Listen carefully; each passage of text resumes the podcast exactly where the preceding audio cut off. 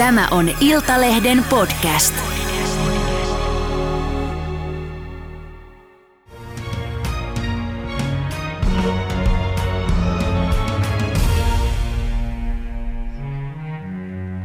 Tervetuloa ulkopoliittisen instituutin tutkija Jyri Lavikainen. Kiitos.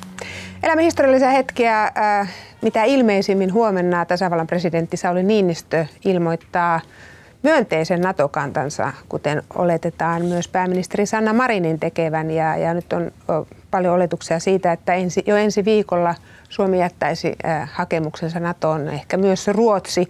Sä itse sanoit vielä helmikuussa, että NATOon liittyminen olisi Suomelle hyvin riskialtis tilanne. Mitä sä sanot nyt? No mä uskon, että tällä hetkellä tavallaan ne riskit, joita NATO-jäsenyyteen liittyy, niin itse asiassa jäsenyys tavallaan jopa hallitsee niitä. Mitä tarkoitat? Siis jos tarkoitetaan sitä, että ääneen lausumattomanahan vuosia on ollut se, että mikä Venäjän reaktio on. Ja toki niin kun pitää ottaa huomioon se, että Venäjähän protestoi tätä askelta vastaan. Voi olla hyvin voimakkaillakin keinoilla. Ja siinä mielessä siihen liittyy riskejä. Mutta toisaalta jos me katsotaan, että mihin tä, minkä takia sinne jäseneksi nyt todennäköisesti haetaan, niin se on juuri näiden toimien takia ja sen takia, että kun Venäjä on eh, niitä suunnannut Ukrainaan, eli käyttänyt voimaa. Eli tämä jäsenyys tavallaan eh, se, se vastaa niihin ongelmiin, joita Venäjän suunnalta tavallaan tulee. Et tietysti siinä on riskejä, mutta ne riskit on kuitenkin hallittavissa. Mm. Sä, sä sanoit myös, että, että tuota, jos päädytään siihen, että, että haettaisiin NATOon, niin pitäisi miettiä hyvin vahvasti, että mitä ne kannat on. Ja ne pitää kannat olla hyvin selvät. Ja, se, ja jos, jos päätetään tehdä näin, niin prosessin pitää olla hyvin valmisteltu. Niin onko Suomen prosessi nyt hyvin valmisteltu ja kannat selvät? No kyllä se mun mielestä on. Että jos me ensinnäkin katsotaan, mitä tässä kaikkea ympärillä on tapahtunut, niin täällä on käynyt jo yhdysvaltalaisia joukkoja harjoituksissa, sotaharjoituksissa. Se ei ole mitään sattumaa. Ja nyt mitä ilmeisemmin eh, Britannian pääministeri Boris Johnson haluaa antaa jonkinlaiset poliittiset turvatakut. Nehän ei ole juridisia vielä, mutta kuitenkin se tarkoittaa sitä, että kulissien takana on käyty keskusteluita ja tätä asiaa on koordinoitu myös Ruotsin kanssa. Ja mitä ilmeisemmin eh, Suomen poliittiset puolueet on eh, poliitikot, sotilaspoliittinen johto on melko hyvin samalla sivulla, että tämä on oikea ratkaisu ja tämä pitää tehdä. Et mä olettaisin, että tämän prosessin tämän olisi voinut hoitaa paljon huonomminkin. Mm. no mitä arvioit siihen, että tuota, minkälainen takaisku Suomen mahdollinen NATO-liittyminen tulee olemaan Putinille ja tuleeko se yllätyksenä vai ei? Itälaajentumistahan, Naton itälaajentumistahan he ovat nimenomaan vastustaneet. Kyllä, ja ei pelkästään Putin, vaan myös Boris Jeltsin ja hänen esikuntansa aikanaan vastusti sitä, että ei pelkästään hänen ajatteluaan, mm. vaan siellä on hyvin laaja tuki Venäjän federaatiossa ollut Neuvostoliiton sortumisesta lähtien, että ei NATOa heidän lähelleen. Ja nyt on tietysti käymässä juuri sitä, mitä he vastustivatkin, mikä on tietysti, he tulkitsevat sen erittäin negatiivisena kehityskulkuna. Mutta toisaalta mä uskon, että se ei tule yllätyksenä heille. Että nämä ihmiset eivät ole kuitenkaan tyhmiä, vaikka he virheellisesti päättivätkin hyökätä Ukrainaan. Ja hyvin todennäköisesti he ovat arvioineet, että yksi mahdollinen riski heidän kannaltaan, että Suomi ja Ruotsi hakee jäseniksi eh, reaktiona tälle toimelle, mutta ehkäpä he arvioivat, että se eh, palkinto siitä, minkä he voisivat saada tavallaan on niin paljon suurempi kuin se tappio Suomen ja Ruotsin jäsenyydestä, että ehkä se kannattaa ottaa. Etenkin kun otetaan huomioon, että Venäjä on valittanut jo Natolle ja todennäköisesti myös yksityisesti Suomelle ja Ruotsille, Ruotsille vähän julkisemminkin, että miten Venäjä häiritsee se pitkälle mennyt yhteistyö Naton kanssa. Et tietyllä tavalla he ovat jo tähän mennessä olettaneet, että me ollaan eräänlaisia Naton ulkojäseniä. Et siinä mielessä se ehkä selittää, että minkä takia he voivat jollain tapaa jopa sietää tai olisivat voineet sietää sitä, koska tilanne oli heidän kannaltaan niin kuin ei ollut ideaalia lähtötilanteessa. Mm. sanoit tuossa, että, että ovat ehkä arvioineet sen, että kuitenkin se voitto, minkä saisivat Ukrainasta, on merkittävämpi kuin se ikään kuin tappio, että Suomi ja Ruotsi liittyisivät NATOon. Niin mitä voittoa olisi saatavissa Ukrainasta? Nyt me tiedämme, että sata on jatkunut yli kaksi kuukautta ja, ja tota, aika kivinen tie on ollut ja, ja voittoja ei ole näkyvissä, tappiota kyllä. No kaikki viittaa siihen, että Venäjän johdossa oletettiin, että tämä sota olisi paljon nopeammin ohi, eli ehkäpä jopa parissa viikossa. Et kun katsoo sitä, että millä tavalla he hyökkäsivät Ukrainaan, niin sehän ei varsinaisesti ollut mikään kunnollisesti suunniteltu operaatio, vaan he lähtivät sinne rajan yli miehittämään sitä maata samalla kun he yrittivät saada Zelenskiä kiinni e, ja mahdollisesti tapettua, jos ei elävänä saisi. Ja varmaan he olettivat, että tällaisessa tilanteessa Ukrainan puolustus ikään kuin luhistuisi. Ehkä hieman samalla tavalla kuin mitä Afganistanin puolustus luhistui siinä vaiheessa, kun e, sieltä presidentti lähti pakoon, niin joukot antautuivat mm. ja he pystyivät vain marssimaan pääkaupunkiin.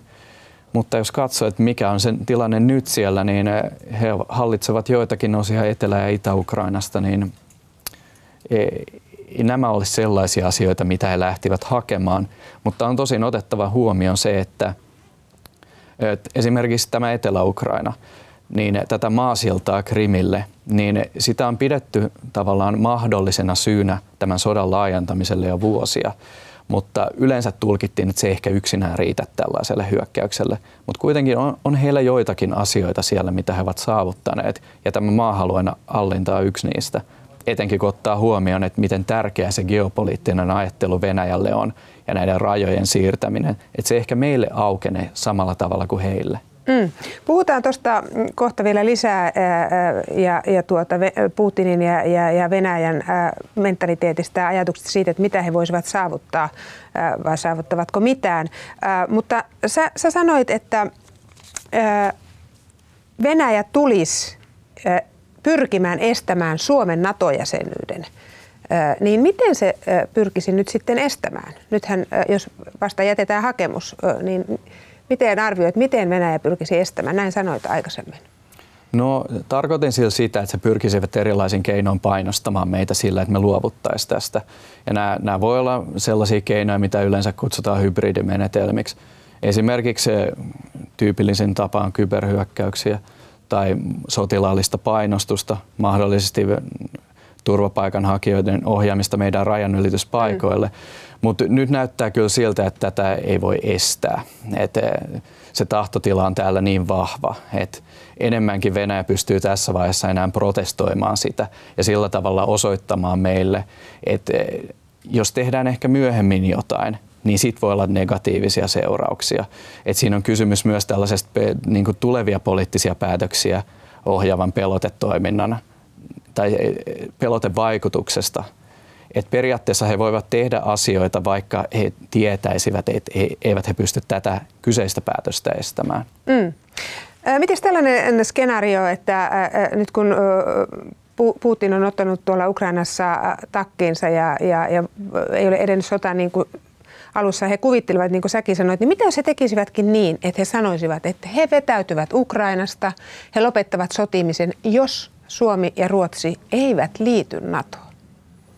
No tällaisessa tilanteessahan voisi ajatella, että hehän ovat sitten saavuttaneet yhden tärkeimmistä tavoitteistaan Euroopassa, eli he ovat sulkeneet eh, tiettyjä poliittisia päätöksiä suvereenien valtioiden päätöksenteko-oikeuden ulkopuolelle että jos tähän suostuttaisiin siis. Voit, voisit, voisiko Suomi suostua tuollaiseen? Ei tietenkään. Ei, ei mikään itsenäinen valtio suostu siihen, että joku ulkovalta päättää sen puolesta, että mihin liittokuntaan se saa liittyä. Mm, ja kiristämällä. Kyllä. Siis silloinhan tämä olisi ollut tavallaan onnistunutta sotilaallista painostusta. Ja pitää ottaa huomioon vielä se, että minkälaisia seurauksia tällä on ollut Ukrainalle. Että ei tällaisia voi painaa villasella. Että varmaankin Venäjä tämän lisäksi vaatisi kaikkien pakotteiden purkamista – Ehkä se vaatisi jo, jos, jos sen teoriassa lupaisi vetäytyä miehitetyiltä alueilta, niin koskisiko se esimerkiksi näitä Itä-Ukrainan separatisti, niin sanottuja separatistitasavaltoja tai jopa Krimiä. Et tietysti tällaisia ajatusleikkejä voi esittää, mutta mä en pidä tällaista kovinkaan realistisena edes heidän suunnaltaan, mm. koska pitää ottaa huomioon, että olisiko tämä Suomen ja Ruotsin – Eh, NATO-jäsenyyden estäminen heille riittävä syy vetäytyä sieltä. Et se saattaisi jopa niin kuin heikentää Putinin asemaa siinä mielessä, että minkälaista vahinkoa hän on omalle maalleen tavalla aiheuttanut.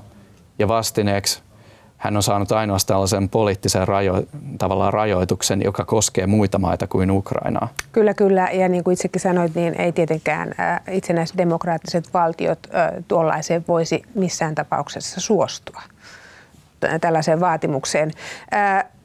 Mitä ajattelet siitä? Yhdysvaltojen tiedustelujohtaja totesi eilen, että, että heidän näkemyksensä mukaan Putin nyt valmistautuu todella pitkiin sotatoimiin, sotatoimien pitkittymiseen ja saamaan ehkä koko Mustameren rannikon täysin Venäjän valla alle ja ehkä rakentamassa maareittejä sitten sinne Moldovan Transistrian.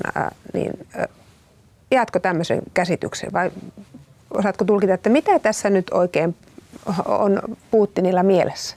Niin, no tässä väitteessä tai miksi sitä nyt mm. sanotaan, sanotaankaan, siinä on kaksi komponenttia. Ensimmäinen on se Moldovan rajalle – tunkeutuminen, joka on näillä joukoilla hyvin epärealistista. Et ei sinne päästä muuta kuin vetämällä joukkoja pois Itä-Ukrainasta, mikä olisi hyvin riskialtista Venäjälle. Silloinhan Ukraina saattaisi yrittää siellä läpimurtoa. Mutta sitten on toinen juttu on se, että tämän sodan pitkittäminen. Et siinä tilanteessa sehän edellyttäisi sitä, että Venäjä kerää uusia joukkoja, varustaa uusia joukkoja. Ei välttämättä edes ensi kuussa, vaan ehkäpä ensi vuonna. Et kaikki merkit viittaa siihen, että tämä sota ei päättymässä lyhyessä ajassa, koska tämä nykyinen tilanne tai rauhan tekeminen näillä nykyisillä ehdoilla ei vaikuta olevan Venäjälle mitenkään sellainen hyväksyttävä vaihtoehto, koska jos otetaan huomioon, mitä siihen edes liittyisi. Poistettaisiko kaikki pakotteet vastine samalla kun he miehittävät näitä alueita, jotka kuuluu oikeasti Ukrainalle – niin voi olla, että Venäjän kannalta tätä sotaa kannattaa jatkaa, koska ne kaikki pakotteet on jo läpsästy. Ja tavallaan isoa vahinkoa on jo kärsitty. Ja Venäjän regimi on tällä hetkellä vaikuttaa olevan kohtuullisen itsevarma siitä, että se säilyy vallassa, mikä on aina ollut se, mitä siellä on eniten pelätty. Et, Miksi se vaikuttaa tällä hetkellä vielä siltä? No Venäjän tämä hallintojärjestelmä on rakennettu kestämään sisäisiä, ja ul, sisäisiä levottomuuksia – sekä kansannousuja että Venäjän eliitin kapinaa. Ja jos ajatellaan sitä eliitin kapinaa esimerkiksi, niin siellä on järjestelty näitä voimaviranomaisia tai turvallisuusviranomaisia. Tavallaan siellä on useita eri toimijoita. On armeija, sisäisestä turvallisuudesta vastaava FSB, kansalliskaarti, jonka johdossa on Putinin nimittämä, nimittämä ja hänelle täysin uskollinen vanha kaveri sitten on presidentin suojelupalvelua. Että on tällaisia toimijoita, että jos ajatellaan sisäistä vallan kaappausta, niin se henkilö, joka ottaisi sen ensimmäisenä esille jossain, jossain tilanteessa, niin hän olisi melko suuressa vaarassa. Ja jos ajatellaan taas kansan nousua, niin tämä kansalliskaarti on melko hyvin varustettu, poliisi on hyvin varustettu ja siellä tukahdutetaan pienimmätkin mielenosoitukset tällä hetkellä. Kyllä. Et siinä mielessä tilanne on Putinin vallassa säilymisen kannalta niin tällä hetkellä melko hyvä. Mm. Et siinä mielessä hän voi olla ehkä kohtuullisen luottavainen, että mitään ei ole tapahtumassa vielä. Niin, eli äh, tulkitsenko oikein, että vaikka sota tästä pitkittyisi paljonkin, niin se ei vaikuttaisi sinun näkemyksesi mukaan Putinin asemaan heikentävästi? Mä luulen, että jos ajatellaan eh, tavallaan mahdollisia skenaarioita, jotka heikentäisivät hänen asemansa, niin se ei olisi ehkä sodan pitkittyminen, vaan sodan pitkittyminen ja valtava tappio siellä tai jotain muuta vastaavaa. Mutta se pitkittyminen itsessään sille, että se kestää jopa mm. kuukausia, niin se ei välttämättä vaikuta. Ja Venäjää valmistellaan selvästi jo tähän operaation pitkittymiseen. Heidän propagandakoneistonsa on puhunut jo pahimmillaan jopa vuosia, vuosikymmeniä kestävästä miehityksestä jossa ideana olisi se, että nämä miehitysvallan alla olevat alueet, niin he ikään kuin heistä tehtäisiin venäläisiä tavallaan. He, väestö aivopestäisiin unohtamaan se, että he ovat ukrainalaisia. Et, eh, kyllä siellä niin kuin selvästi valmistellaan tätä vaihtoehtoa, mutta eri asiahan on se, että niin kuin päätetäänkö niin todella tehdä, että ei se propagandakoneisto sitä päätä, vaan se vaan kertoo, mitä on päätetty ja oikeuttaa sen. Mm. No, uh onko sinulle selvää se, että, että miksi, miksi tätä sotaa nyt sitten käydään ja tämä jatkuu? Tietääkö Putin itsekään? Äh, tietenkin vaikea varmaan vastata, mutta äh, kun näyttää siltä, että ei tässä ainakaan nopeita voittoja ole saavutettavissa. No se, mitä me tiedetään on Putinista, että me ei hänen ajatuksiaan voida tietenkään lukea, mutta hänen henkilöstään, hänen luonteenpiirteistään on, tiedetään kyllä paljon.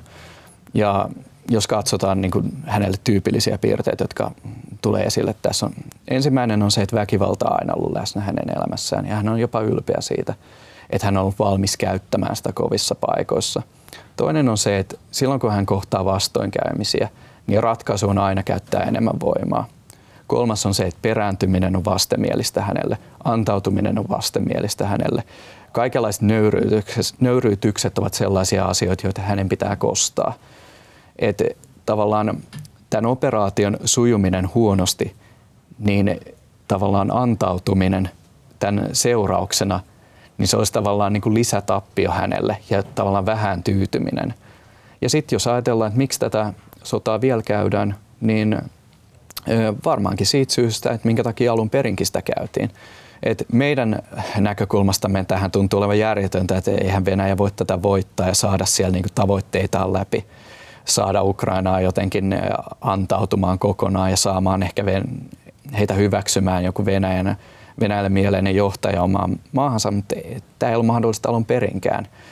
Mutta Putin itse, hän kokee, että hänellä on historiallinen missio – ja tämäkin on sellainen asia, joka toistuu hänen virkaurallaan, että hän esimerkiksi silloin, kun hän nousi presidentiksi tai jo pääministeriaikoina, eli vuonna 1999 ja 2000, hän koki, että Venäjän hajoamisen estäminen ja Tsetsenian sodan voittaminen on hänen historiallinen tehtävänsä.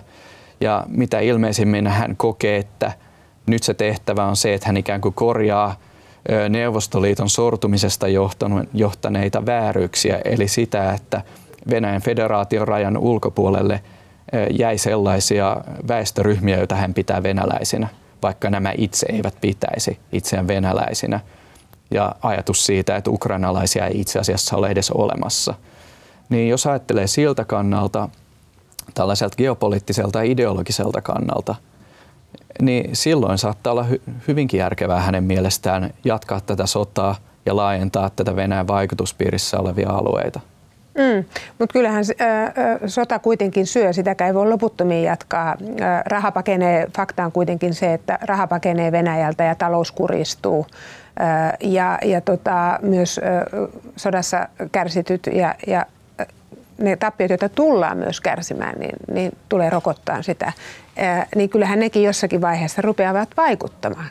Kyllä, ja mä uskon, että ne vaikuttaa, ne vaikuttaa ehkä enemmän siihen Putinin äh, lähipiiriin tai niihin järjellisiin ihmisiin Venäjän sotilaspoliittisessa johdossa, jotka joutuu oikeasti miettimään näitä asioita. Mutta jos ajatellaan Putinin sitä hyökkäyksen alussa pitämää puhetta, jolla hän perusteli tätä operaatiota, niin hän päättää sen siihen, että meidän voimamme on valmiudessa käydä kamppailua ikään kuin vastoinkäymisistä huolimatta. Hän ei ole oikeastaan ikinä ollut mikään talousihminen – vaan talous on ollut hänelle väline niin kuin rahoittaa tätä heidän suurvaltapoliittista projektiaan. Et se on niin kuin hänen alamaistensa tehtävä järjestää asiat silleen, että ulkopolitiikkaa voidaan toteuttaa hänen haluamallaan tavalla. Et hän ei oikeastaan ikinä niin kuin ole ymmärtänyt sitä samalla tavalla kuin mitä ehkä jossain tois, joku toinen ihminen olisi. Ja sama pätee tavallaan sotilaallisiin voimavaroihin, että eihän mikään sotapäällikkö ole. Mm. Hän, on tie, hän on koulutettu tiedusteluun ja keräämään, hankkimaan tietolähteitä, että hänen osaamisensa tällä saralla on melko rajallista. Mm.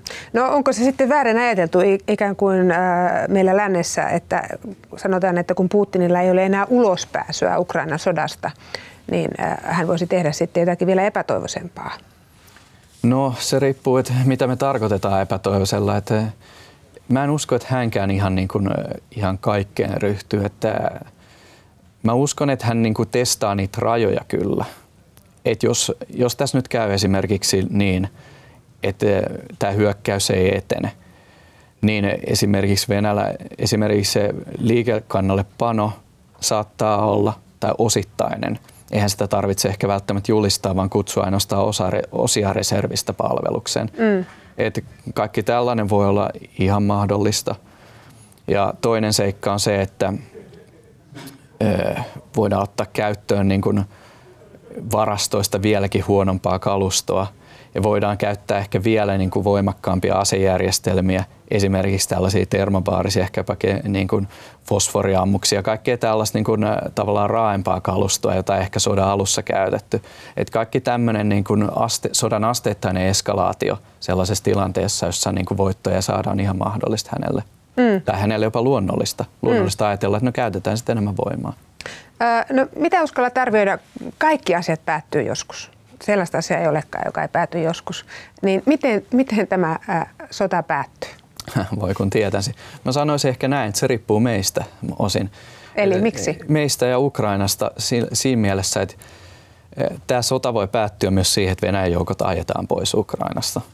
Ukraina tarvitsee siihen materiaaliapua ja koulutusapua. Ja se materiaali- ja koulutusapu on tavallaan ollut osa syy siihen, että minkä takia Ukraina on pärjännyt niin hyvin. Et jos se Venäjästä riippuu, niin he pitävät sen, mitä he ovat ottaneet, eivätkä lähde. Mutta jos heidät ajetaan sieltä pois, niin sitten he eivät enää ole Ukrainassa. Mm. Ja sitten pitäisikin miettiä, että no, lähdetäänkö uudelleen rajan yli tulemaan.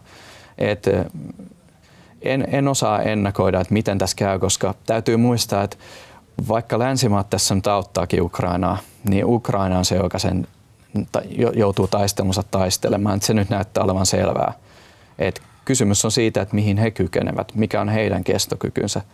Ja toinen asia, että tavallaan ei olisi moraalista vaatia heiltä enempää kuin mihin he ovat itse valmiit, mutta toisaalta on moraalista ainoastaan antaa se heille, minkä he tarvitsevat ja haluavat, koska he taistelevat oikeasti myös meidänkin puolestamme siellä. Kyllä. No onko annettu sitten tarpeeksi? Siis länsihän on sotilallisesti auttanut muun muassa Yhdysvallat, Iso-Britannia merkittävästi, toki muutkin maat, mutta samalla varotaan sitä, että ei tästä tule ikään kuin Natosta tule osapuoli Ukrainan ja Venäjän välisessä sodassa?